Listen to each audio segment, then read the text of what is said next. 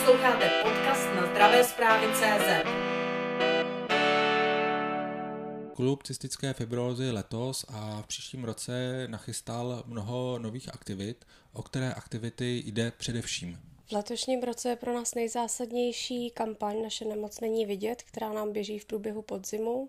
Má několik vln ta kampaň. Součástí je například vydání kalendáře, slaného kalendáře, který jsme nafotili ve spolupráci s Herbertem Slavíkem.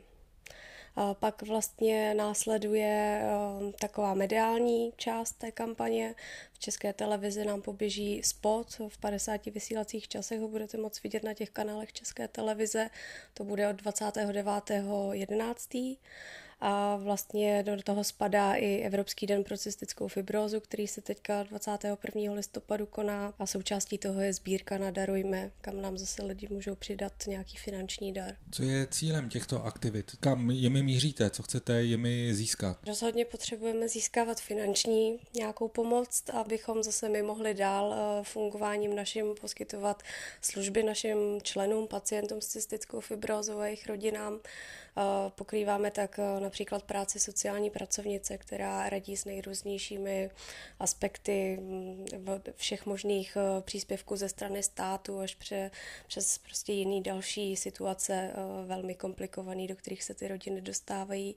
Ale máme tady třeba i službu fyzioterapie pro naše pacienty, půjčujeme jim pomůcky a kyslíkové koncentrátory, když je to potřeba. Máme psycholožku, a, a snažíme se tedy jako zviditelnit tu nemoc, upozorňovat na tu problematiku. A významnou roli v naší činnosti hraje pacientská advokacie. A díky té jsme letos dostali vlastně v České republice úhradu velmi významného léku na cystickou fibrózu, nebo se nám povedlo taky v rámci pacientské rady ministerstva zdravotnictví připomínkovat různé materiály a podílet se tak přímo na rozhodování o tom, jak některé ty věci budou vypadat, například číselník pomůcek, nebo novela zákona o zdravotní péči v tomhle tom případě pro nás velmi zásadní. A samozřejmě můžou naši pacienti od nás získávat i nějakou menší finanční a materiální pomoc a různě zprostředkováváme finanční nebo spíš materiální pomoc přes naše partnery. Pokud bych se ptal čistě na peníze, s jakým rozpočtem zhruba pracujete a pokud tedy máte nastaveny nové kampaně nebo nové aktivity, jaký je váš cíl, kolik peněz byste rádi vybrali a jestli víte, na co je už použijete, byste to v tuto chvíli jmenovala, ale jak chcete rozšířit své působení? Hmm, to je složitá otázka. No, oni, ty možnosti, jaký finance se dají vyfundraizovat nebo získat od dárců, se jako dost mění a tahle situace s covidem je taky taková jako dost nejistá. Tak, ale jednak musíme vždycky sehnat prostředky na to, aby jsme zajistili provoz klubu a tady pro nájem a jaksi ty mm, všechny věci, které potřebujeme pokryt k tomu, aby jsme tu mohli ty služby, ty služby poskytovat. S něčím nám pomáhají státní instituce, samozřejmě žádáme i o grantové prostředky i od státu, i od e, jiných institucí a e, zbytek získáváme od dárců. Rujeme asi s 7 milionovým rozpočtem, tuším z čehož teda já nevím, jestli je to pro dárce zásadní, tak asi 30% z toho dělá pouze třeba náklad na naše mzdy. Velkou část dáváme do našich pacientů a víme, že tady chceme něco přebudovat v rámci třeba motolské nemocnice nebo tak, takže tvoříme i nějakou rezervu, aby jsme mohli profinancovat takový projekt v budoucnu a tak. Pokud bych měl zájem, nebo kdokoliv by měl zájem, ať už fyzická osoba nebo právnická osoba vás podpořit, jak to má nejlépe udělat? Nejlépe je to se s námi spojit a domluvit si vystavení smlouvy o daru, nebo případně, pokud by šlo o, nějaký, o nějakou materiální pomoc nebo nějakou opravdu jako dobrovolnickou pomoc, Vždycky se to dá domluvit velmi individuálně a um, taky se tam pak dá domluvit na nějakých podmínkách, jak zase my na oplátku toho člověka, taky třeba s viditelním umístěním loga na webu nebo nějakým poděkováním, certifikáty dárce a podobně.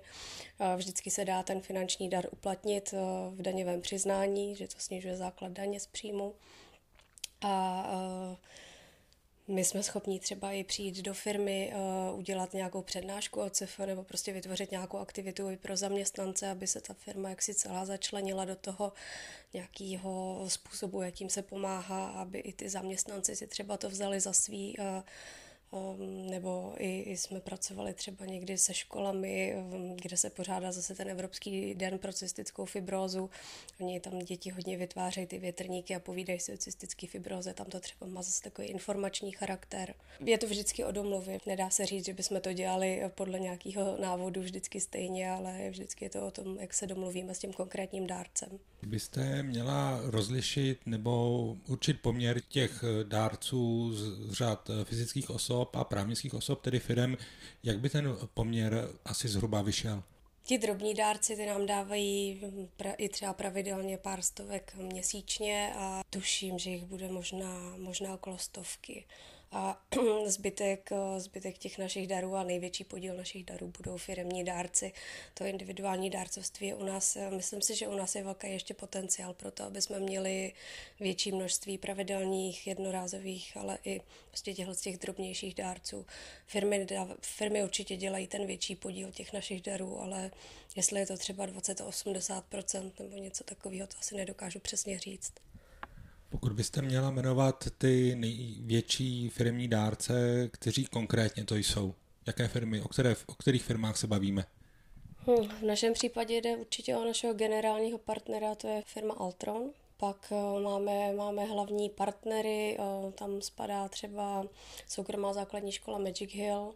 Mezi ty hlavní partnery klubu patří nadační fond Abacus, Ministerstvo zdravotnictví České republiky, nadace ČES, významně nás podporuje úřad vlády, ehm, pak jsou nějaký mm, další firmy, jako třeba ČSOB, ehm, ehm, Respilon firma, která vyrábí tady ty nano, nano ústenky, nějaké farmaceutické firmy, ale to zase si dáváme pozor, aby to nepřesáhlo určitý limit.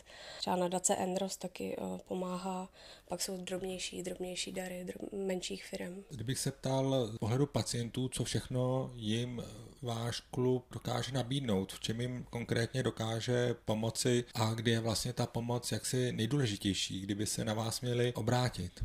No to je různé, protože ta nemoc se nějakým způsobem vyvíjí a my se snažíme poskytnout tu pomoc nebo nabízet pomoc vlastně v každém období nějakým, který přichází s, tý, s tou nemocí. Začíná to tím, že se narodí někdo s cystickou fibrózou a u toho my se um, už snažíme podílet. Vlastně když se z novorozeneckého screeningu diagnostikuje dítě s cystickou fibrózou, tak naše sociální pracovnice už dneska u tohohle z toho asi 4 až 6 týdenního miminka se účastní tady v motele edukačního pobytu, kdy tak, jak tam chodí lékaři a ta rodina se edukuje o tom, jak pečovat o to dítě a co všechno ta nemoc znamená, tak naše sociální pracovnice je tam jako takový ten možná trošku uklidňující prvek, který není z toho nemocničního prostředí, ale snaží se tí, té rodině taky nějakým způsobem pomoct takovou trošku možná terapeutickou notou a, a seznámí je s tím, jaký my máme možnosti, co všechno my jsme jim schopni poskytnout, jaké mají pak nároky dál ze strany států, například eh, různých příspěvků a tak. A dostává od nás takový balíček startovací, eh, to se tak jako různě mění podle toho, co je taky v číselníku zdravotních pojišťoven. Dávali jsme odsávačky, teď dáváme sterilizátory, nějaké takové jako od našich partnerů, nějaké drobnosti pro to miminko. A pro tyhle ty rodiny pak poskytujeme takovou službu patroně rodičů, což jsou vlastně vyškolení rodiče, kteří už mají děti už jsou starší, už mají tohle období za sebou. Tak my s nimi pracujeme, aby byli, aby věděli, jak správně prostě v určitých situacích reagovat, aby to nebyla úplně až zas tak laická pomoc, ale aby měla opravdu hlavu a patu a tyhle rodiče jsou vlastně k dispozici po celé České republice, jsou schopni se s tím rodičem setkat pak kdykoliv. Prostě není to jenom čistě tady o naší Praze. A pak vlastně tyhle ty rodiny ještě mohou využívat takový terapeutický víkendový pobyt pro rodiče, kdy zase jako ty rodiče můžou sdílet mezi sebou a takové své nějaké obavy, zkušenosti, je to, je to pro ně asi takový, jako že si můžou ten jeden víkend odpočinout trochu a můžou se střetnout s tím, jak to má někdo jiný. A ty jsou velmi dobře využívaný a, a hodnocený. Vždycky se toho účastní psycholog, účastní se nějaký odborník z řad lékařů. A pak vlastně poskytujeme tu půjčovnu, jak už jsem říkala, takže v momentě, kdy se pacientům rozbije jakákoliv, jakýkoliv inhalátor, odsávačka nebo nějaký jiný přístroj, tak my jsme schopni jim ho operativně půjčit po tu dobu, než se vyřeší ta situace s tím jeho vlastním zařízením. Případně jsme pak schopni schánět nějakého sponzora, nebo prostě už třeba máme tu pomůcku, víme, že ji máme k dispozici, tak my ji můžeme poskytnout jako dar. A pak jsou takové typické situace, když se žádá o příspěvky na péči, o průkazy ZTP nebo invalidní důchody, tak přesně když dojde potom k nějakému teda neúplně kladnému vyřízení téhle žádosti nebo ne takovému, jak by si ten pacient představoval, tak se můžeme odvolávat a s tím pomáhá taky naše sociální pracovnice, která má takové právnickou kvalifikaci a je poměrně úspěšná i v tom získávání nějakých těch vyšších dávek nebo těch vyšších stupňů po odvolání třeba. Ale dostávají se naši nemocní a jejich rodiny do takových situací, jako jsou rozvody rodičů, nepříznivý bytový situace a podobně. A i s takovými věcmi třeba ta sociální pracovnice pomáhá. Pak vlastně Můžou teda tady sem chodit k nám na tu fyzioterapii, která tady probíhá s odborníkem na cystickou fibrózu a i tady můžou docházet vlastně do téhle um, místnosti, ve které teďka sedíme. To je terapeutická místnost, která je vlastně udělána tak, aby všechny povrchy byly omyvatelné a je tady vysoce výkonná čistička vzduchu, máme tady germicidní lampu a za vámi je takový drahý přístroj na odkašlávání, jmenuje se Simeox a ten vlastně se můžou ty pacienti chodit využívat, když eh, vlastně k tomu indikuje i lékař třeba a vědí, že jim to pomůže, tak tady u nás. A vlastně když jsou mimo pražský, tak si ho můžou půjčit, máme jich asi 8 tuším v půjčovně, pro představu ten přístroj stojí bezmála 200 tisíc korun, takže není úplně reálné, že by si ho každý pacient mohl dovolit sám. Tak to bych se zeptal. Sama jste zmínila, že vlastně vaši klienti nebo pacienti s cystickou fibrozou nebo rodiny s dětmi s cystickou fibrozou řeší mnoho i problémů, co se týká toho sociálního systému, kde narážejí na největší potíže. Na toto bych se rád zeptal. No to se hezky pojí právě s tou kampaní Naše nemoc není vidět. Ono vlastně tím, že to děťátko na první pohled vypadá zdravé, tak eh, v očích těch odborníků kolikrát není eh, úplně jasný, jaká péče zatím stojí. Ano, to dítě se dokáže samo najíst, dokáže samo chodit, dokáže se samo obléct, takže tím pádem nespadá do spousty těch eh, daných pravidel pro to, aby se mu přiznal nějaký nárok na, na třeba na ten příspěvek na péči. Ovšem ale už někdo eh, tam dál neskoumá, že eh, kolik hodin stráví ta maminka tím, že musí udržovat hygienicky ty mm, místnosti a odpady v domácnosti, kolik péče se věnuje sterilizaci těch pomůcek, které používá ten pacient. Vlastně nikdo si asi nedovede představit, jak strašně náročný je udržet malé dítě třikrát denně u inhalátoru po dobu těch 20 minut. Myslím si, že já si to občas zkusím u zdraví dcery, když um, má nějaký infekt svůj a tak uh, tím, že doma nějaký starší inhalátor mám, tak vždycky paní doktorka říká, vy můžete tu Vincentku zkusit s Aničkou. Tak já když to s ní zkusím, tak já si vždycky říkám, pane bože, co ty maminky, co ty rodiče, co oni dělají, když mají doma tohle třikrát denně. Protože já jí nedokážu jí udržet pět minut sedět na místě, aby vyinhalovala ten lék. A to prostě je jenom, jako není to nezbytný, že jo tak eh, vlastně jako ta nemoc jak není, není vidět a to úsilí prostě podle mě není dostatečně patrný, protože to dítě furt je hezký, je čistý, je hezky oblečený, že a ty, ty rodiče ho opečovávají. Prostě není, není na první pohled jasný, že by někdo byl dezorientovaný nebo byl nesvéprávný nebo nějak jako tělesně postižený významně natolik, aby to bylo viditelný a je to prostě velký handicap pro to, aby, aby pak byla přiznaná nějaká takováhle dávka. Jakým způsobem právě postupujete v těchto případech, když se vlastně na vás obrátí váš klient s tím, že mu tyto dávky nebo tato dávka není přiznána, jakým způsobem tu věc řešíte? Ježiš, to jsme se měli zeptat tady naši sociální pracovnice. Určitě se to řeší už v té přípravě, kdy se podáváte žádost o tu dávku, kdy už naše, eh, teda ta naše sociální pracovnice jim dává nějaké instrukce, co by mělo být vlastně jako zmiňováno v těch zprávách od lékaře, aby opravdu bylo jasné, že to je tak závažné a že to vyžaduje zrovna tenhle příspěvek.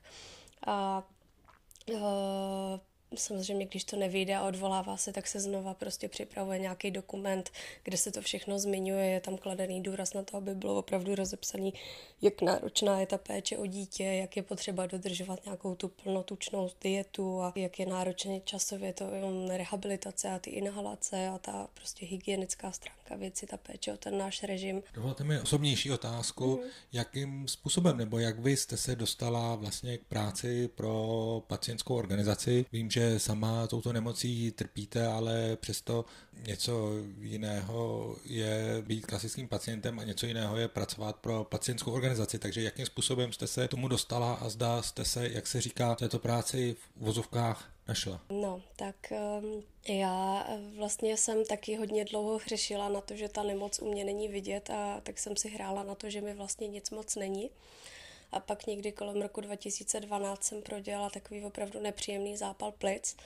A to byl takový jako vlastně můj nějaký střed s realitou a s tím, že to vlastně není vůbec žádná stranda a, a začínat si nějak jako připouštět ty možnosti do budoucna a tak. A i s partnerem tehdy jsme začali vlastně přemýšlet o rodině a, a vlastně jako i ta realita toho, že máte cystickou fibrózu, ten prostě čas je nějakým způsobem limitován, vy nevíte vlastně, jak to je a jestli máte vůbec právo pouštět si, jako při, mm, dovolit, dovolit si prostě připustit do života a takovou věc, jako je manžel a dítě a, a jak to je, tak to asi nemá cenu, nebo ne, nemyslím si, že je nutný rozpitvávat, to si každý potřebuje vyřešit nějak po svým. Ale uh, mě tohle to vlastně přivedlo ke klubu CF, protože v rámci těch zdravotních potíží, tak eh, jsem i řešila eh, ne úplně, nebyla jsem úplně spokojená s péčí v motovské nemocnici a řešila jsem teda i nějakou jako stížnost a tak. A hrozně jsem mm, jako mm, potřebovala nejenom zajistit, aby ta péče jako byla u mě OK, ale prostě jsem v sobě měla jako ano, tak mě to naslibujou, ale já chci, aby to tak dělali u každého, aby to prostě bylo správně, jak to má být. No a z toho se nějak jako během několika měsíců stalo, že jsem byla členem statutárního orgánu klubu CF a vlastně už jsem se nějak jako zase víc podílela na tom, co dělá klub, do nějakých aktivit jsem se zapojila jako dobrovolník. A, pak když jsem byla už po mateřské, končila mi mateřská, tak nám tady akorát nastupovala na mateřskou paní, která dělala fundraising a někoho napadlo, že to by bylo ideální pro mě, že to bych mohla dělat já. A, tak jsem říkala, že jo, takže to zkusím. A vlastně to už je 2018 rok, tak od té doby eh, na pozici fundraisera jsem si myslím asi moc se dlouho neuhřála, to jsem se moc neosvědčila, protože přece jenom mám nějakou svoji jako hranici toho, jak moc je mi příjemný nebo nepříjemný někomu, eh, jako nechci říkat škemrat, ale eh, no, není mi to, není mi to, nebylo mi to, necítila jsem se v tom úplně komfortně, ale uh, přišli jsme na to, že mě hodně baví komunikovat tu naší nemoc a hledat ty cesty, jak zviditelnit klub cystické fibrozy a hm, různé práce i s grafickými programama v počítači a práce s těma sociálníma sítěma se ukázala, že tady z našeho týmu asi jako jde nejlépe mě, takže jsem byla pasovaná na takového jako marketingového človíčka klubu cystické fibrozy. Vrátím se znovu k těm vašim novým aktivitám. Byste měla trošičku přiblížit ten kalendář, co v něm lidé najdou, co v něm uvidí a zároveň i tu kampaň, jak jste ji tvořili, na co jste kladli důraz a samozřejmě i tedy tu vaši aktivitu na Daruj to. Doufám, že to říkám správně tedy. Ten kalendář vydáváme už od roku 2014. Dosud to byl kalendář s názvem Slané ženy a vlastně já jsem se k jeho produkci dostala tak, že přede mnou to dělala kamarádka s cystickou fibrózou a ta um, později zemřela a ten projekt jsme nechtěli nechat uh, upadnout kvůli tomu, a takže to vlastně začalo chodit za mnou všechno. A teď eh, vlastně po těch, eh, teď už je osmý ročník, takže po těch sedmi ročnících už jsme viděli nebo tak jako tušili, že by byla potřeba trošku udělat nějaká změna, že bychom ho chtěli trošku zatraktivnit, třeba i zvýšit jeho prodej, ale jako i dostat ho dál do, do širší veřejnosti. A v lednu letošního roku jsme vlastně začali spolupráci s Herbertem Slavíkem, a on z podstaty své práce vlastně navrhoval, aby jsme fotili sport. Tak jsme spolu uh, dlouhé hodiny vedli rozhovory na to téma, jak to udělat, aby vlastně jsme si trošku nenaběhli uh, tím, že budeme ukazovat, že ty pacienti s cystickou fibrozou taky můžou sportovat, když jinak uh, mluvíme, jak je to závažná, závažná nemoc.